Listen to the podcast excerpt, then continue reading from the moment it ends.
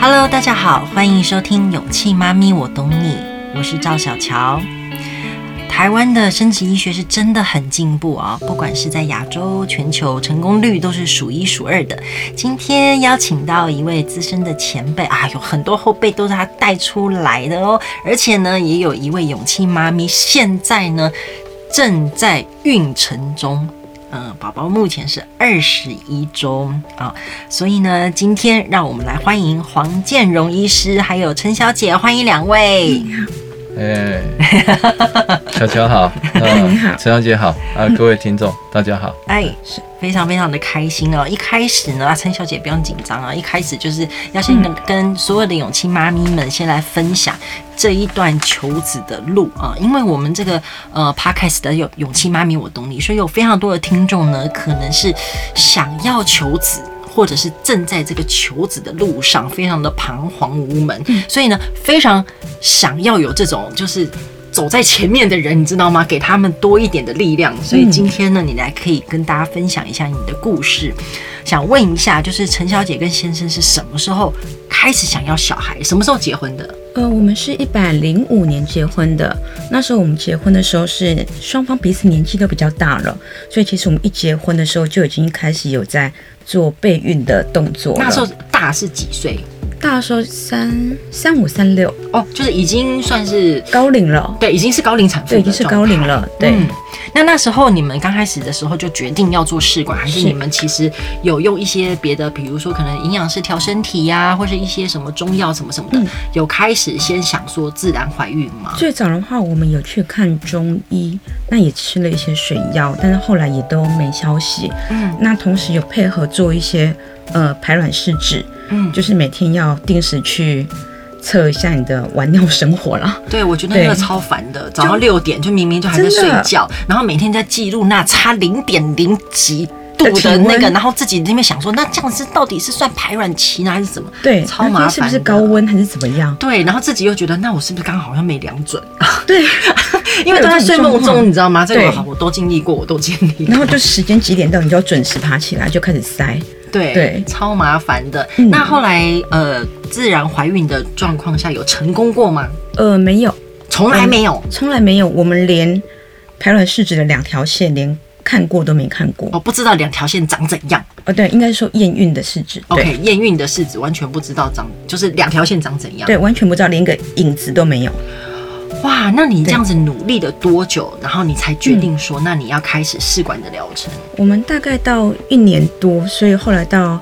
一百零六年那时候，我们就是开始去找黄医师，然后做一些前置的一些检查，所以蛮快的耶。因为其实前面有非常多的所谓的这些勇气妈咪们，他们其实可能在前面已经经历了好几年，因为觉得好像靠自己可以。有些人觉得好，那我去看中医；有些人觉得嗯好。那我多运动啊、嗯，就是有房间其实有各种各样的所谓怀孕的方法，是对。那我觉得你 算是蛮早看破的，一年多就觉得啊不行了，我我我必须要去做试管。你也要三六三七了，想说我再不生，我什么时候要生？而且因为我知道卵巢功能会一直往下降，嗯，所以想说趁它功能可能还堪用的情况下，就赶快先去做一些检查，然后。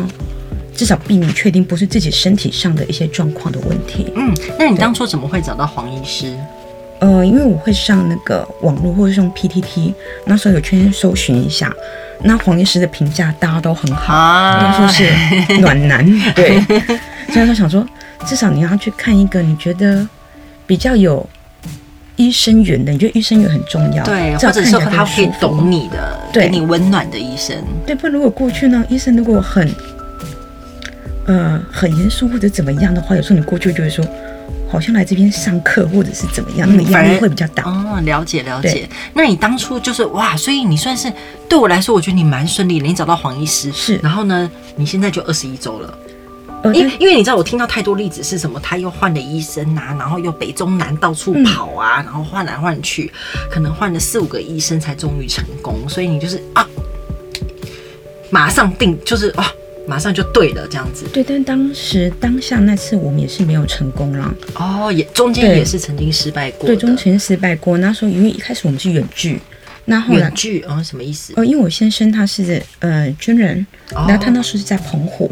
哦。对，所以其实并不是说，呃，真的我有排卵期或者怎么样，他可以配合。对，嗯，对，他可以配合。顺便是中间还隔了一段时间，那是因为一百零六年那一次我们没有成功之后，后来他有调回来，我们想说那我们自然再试试看。嗯，对，就还是没有，就还是没有。那中间因为也没有勇气再试了。嗯，对，所以中间就有停了大概两年，两年三年，对，应该停了三年。那蛮有趣的，你停了三年以后，那你还是坚持找黄医师？对，因为那时候我刚好有朋友，她也是做试管，那她也怀孕，但是在别的医师那边。嗯，可是我跟我先生，我们后来有讨论过后，我们觉得说，我们跟黄医师配合的不错，然后去那边看诊，感觉也都。算是一个舒服的环境，对，而且他非常懂你前面经历了什么。对，你想说，那我们就一样再回黄医师那边去看。所以在后来在挑选医生上，我们其实也没有。呃，再花太多时间去做这个选择，就觉得说又浪费时间，就根本就不想浪费那些时间。没错，就觉得哎，黄医师那边 OK，那我们就直接再回黄医师那边去做。嗯，那当初你失败的原因，那时候有找出来为什么吗？是呃卵取的不够多，还是那时候你有做一些检测，胚胎也是没问题，还是怎么样？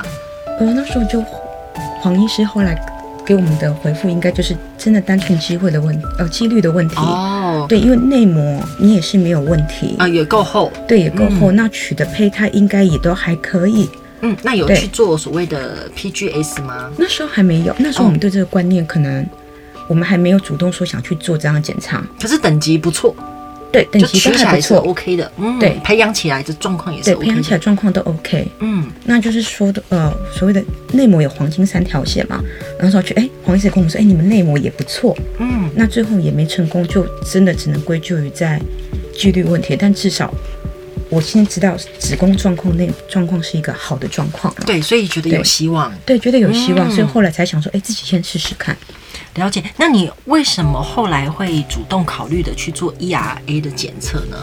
呃，做 ERA 的检测是因为我后来在一百零九年有再去做，这次我们有做 PGS，嗯，那些 PGS 做出来的结果应该也都还不错，所以我们植入了一颗我们也觉得不错的胚胎，但是也都没有。对、哦，所以其实中间你失败了不止一次啊。对，我成功这是第三次。哦，了解。就第一次是单纯就是做植入，对第二次是没有没有做 PGS，没有做 ERA。对，那第二次是加了一啊、呃、PGS。OK。对，那加了 PGS 还是没有成功。那我想说，天时地利人和，天时就是我们还就是 ERA 后面了嘛。嗯。那前面地利，我的子宫环境应该 OK，人和他没错啊，我的卵应该也没错。对对，所以最后 PGS 也不成功。那我们想说，好，那我们再。上网查到看到，哎，查到哎有 ER 这个东西，嗯、那我们就询问黄医师说，是不是可以再做这个东西？嗯，因为现在就怕可能真的就是植入的时间点或者怎么样。嗯，那黄医师那时候怎么建议？他当他讲说想做 ERA，就觉得哎呦，这个人有做功课来哦，是不是？是，就原则上是这样，ERA 它基本上就是说。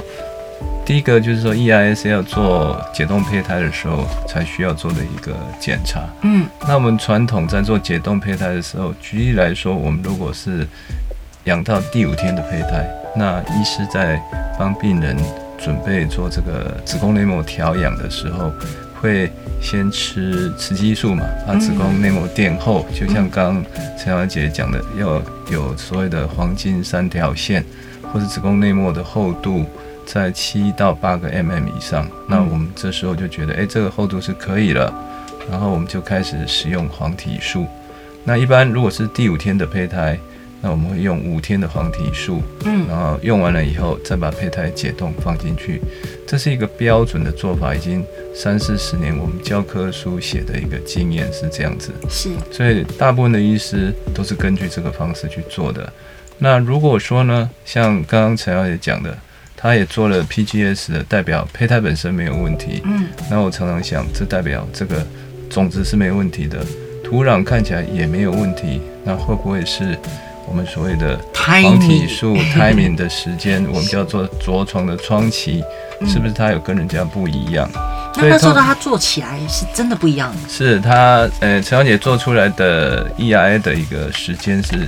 一百三十三个小时，对，哦、你还记得吧？一百三十三。一般标准的，我刚刚讲五天嘛，一天二十四小时，所以二十四乘以五就一百二十小时。嗯，所以我们在做 EIA 检测的时候，会在一百二十小时的时候做一个模拟的周期，然后取子宫内膜采样，采一些组织送到所谓的专业的这个。现在目前大概台湾一我们讲 EIA 就是指一个专利的一个名词啊，是大概就是设在西班牙的 iGenomics 要送到那边去。嗯那他们他他们当然用一些分子生物学的方式，会告诉我们说，诶，你这个患者他你这样一百二十个小时对不对？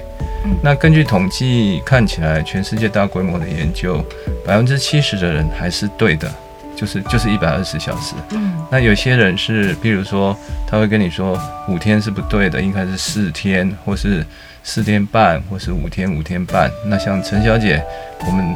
得到的答案就是一百三十三个小时，所以这就是一个 ERI 的模拟周期。嗯，那我们在准备做第二颗所谓的正常的囊胚植入的时候，我们就把黄体素调整了一百三十三个小时，换句话说，比我们通常要植入的时间再慢十二个十三个小时放进去，或者说。我们黄体素提早了十三个小时用，所以你还记得吗？嗯，我们就请你要半夜开始，对，半夜。记得，对，半夜这个药一定要吃，对，塞第一颗药，对，了解了解。那你到时候呃，因为做了 ERA 哦，然后所以这一次呢，这个宝宝目前是二十一周，所以当下在第一次开讲的那个怀孕的当下，你是什么反应？就觉得我终于看到 两条线，因为我知道那一天要回诊。对，但是我想说回诊，我不想在医院。后来才知道说到底有没有，想说不行，我要自己先开讲。天哪，我都没有勇气耶！你居然敢自己，我都不敢，就是我都不敢面对。我想说天哪，天哪，医生来告诉我，我我不想先知道，然后自己失望或者是怎么样的。因为你没有先开的话，到时候在医院再开，然后到时候可能是。上班时候通知你或怎么样？Oh. 我说我不要，我说我那天我在家自己早上要先开。嗯，那早上我也不敢跟我先生说，我就 自己先到厕所，然后先去弄，嗯，看到两条线，然后还怀疑自己眼睛，对不对？因为有时候那两条线有点，还是它是非常明显，但是很明显，就是对，就是两条线啊，对，所以那次就真的是整个吓到，然后觉得手有点抖，说。这个真的是吗？我们拿错？有哭吗？还是大叫？还是那种就是发抖到觉得会有一点抖，但是不会到哭或大叫。嗯、OK OK，对，就只是真的很很兴奋，很兴奋，第一次看到那样子的东西。嗯、然后呢，马上把老公挖起来。对，马上把他挖起来。他也觉得说：“哎，你呢？现在什么状况？为什么突然叫我起来？”嗯、对。那他看到两条线了，嗯、反而他哭了。他也没有哭，他也是很开心啊，啊但是他没有。没有哭的那个反应，嗯，对，两个都是非常喜悦，所以带着非常喜悦的心情去找了黄医师。嗯、对，第一次回诊觉得 回的好轻松。对，第一次回的最轻松的就是这一次，对不对？那个整个走路步伐会跳的那一种。对，嗯嗯，哇。好，那在这次试管的过程呢，就是呃，一定是有很多辛苦的地方。比如说，你对药物啊，你会不会、嗯、有些人会水肿或怎么样的？你到目前都还好吗？这一次的话都还好，对，而且因为本身在黄医师那边打的针剂，可能就我自己啦，打的针剂其实不算多，嗯，对，所以就还好。唯一比较不舒服的针带那个油针的。哦，黄体油针，对，就打针会，对，那针比较不舒服以外，就其他打针的针剂反应都还好，都还好。因为我现在看你哦，因为现在陈小姐在我面前，嗯、她怀孕二十一周，然后我看她整个脸的那个轮廓线啊，然后还有整个肚子身身形啊，我都觉得她如果没有跟我讲怀孕，我真的看不出来你怀孕。我应该是可能有吐了，因为我是有害喜，害喜比较严重，害喜比较严重。哎，说真的，是不是有这个说法？黄医师，如果有害喜的话，表示这个宝宝扒得很紧，就是觉得是其实是一个安心的指标。嗯，我们教科书的确有这样写哦，真的，教科书是这样写哦。对对，就是说害比害喜的人比较不容易流产了，但是这个其实没有很清楚的实证医学去证明了。嗯。那可能是因为我们怀孕的时候，刚刚陈小姐有提到验孕嘛，哈，验到两条线，我们那个叫做 HCG 了，嗯，就是胎小孩着床以后，胎盘会分泌 HCG，那 HCG 的指数比较高的人，可能就比较容易害死了，嗯，对，所以我常常跟病人说，害喜的越厉害，代表越不会流产。那所有的妈妈听到这句话，都会得到很大的鼓舞。对对，就是好啊，没关系，我吐我吐可以，只要宝宝好就好，这样子。对啊，有时候有一位碰到说，突然来找我说，哎，王医师，我最近孕吐。的症状比较没有了呢，是不是有什么问题？那其实大部分也没事啦，看一看是没事。不过妈妈会有这种感觉，对，都会很紧张的。说真的，因为会觉得很不踏实啊。我会其实很希望，就是小孩抱到手才是真的，这个中间都很紧张。那你是害喜什么时候最严重？害喜一直到这个礼拜稍微缓解一点，那之前的话大概都是照三餐啊。那你是什么时候开始害喜？一开讲两条线开始还行，不会吧？那么没有没有那么早，嗯，大概两条线过后，再隔一两周之后，哦，就开始了。对，就是那个开始有吐的那个反应。哦，那你觉得呢？你跟这个黄医师在进行疗程的时候，嗯，你最感谢他的是什么？就是真的很温暖的在支持我们，谢谢。对，就每次进去，然后有点脸红。对，然后我跟你讲，每次我们这个片段，那个那个医生都会觉得特别脸红，因为通常在诊间不太可能会，是是，也没有时间呐。说真的啊，就是没有时间听到病人讲这些。对，但是因为我觉得透过这样的 podcast 的，就是要有一个不同的桥段，真的很难得，医生跟呃所谓的病人有这样子的对话，对吧？而且每次去黄医生那边看完整之后，就最后黄医师都还可以给我们一个好运糖，然后还在握着我们的手，跟我们说加油什么的。啊、对，你就会觉得说，哎、欸，还是不是有人在支持我们的那种感觉？嗯，真的很棒哎。那在这试管疗程中啊，呃，家人是很支持你去做试管的吗？还是他们其实有点不舍不得？呃，当然家人会舍不得，但是我后来这一次植入的话，其实我家人大概就我姐姐知道，对，那我没有让我。妈妈知道说我有去做试管这件事，因为他们会更担心，对，他会想说，哎、欸，他就随时关心你的进度什么的。嗯，可是那个对我们来讲反而是一种压力。嗯，对，了解了解。那你要不要跟医生说一些感谢的话，或者是你可以跟这些我们勇气妈咪，我懂你的这些听众讲一些鼓励的话？嗯，我觉得如果真的有做到试管这一步的话。就是真的相信你自己做当初做试管的那个信念。如果你一次不成功，其实可能是第二次、第三次。就是我们中间找到了一些问题点，我们就一一去克服。那如果你能发现的问题都不叫问题了，因为如果你能发现问题，就有解决它的方式。嗯，那除非是这些问题，当然最后都一一解决之后还是没有的话，就真的你能只能交给上天。可能是孩子他这时候不愿意来，或者是怎么样，他还没有准备好。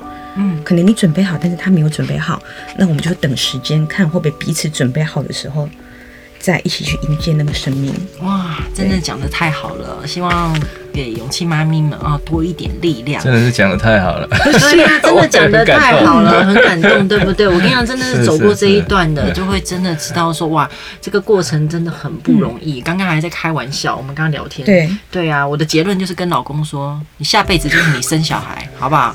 当真的可以的话，对呀、啊，太辛苦了。然后马上陈小姐就跟她老公说：“哎、欸，下辈子你生哦、喔，这样。”对，没错。因为这个过程真的很伟大，就是当然走到试管这个过程是比较艰辛哦。但是不管怎么样，女人在我觉得在怀孕这个十个月，哇，真的是经历了这一场生死的这种，因为你创造了一个生命，你拿你自己的身心灵去创造了一个生命出来，真的是非常非常的伟大。音乐是由 Kevin MacLeod 提供，大家可以上 incompetech.com 下载。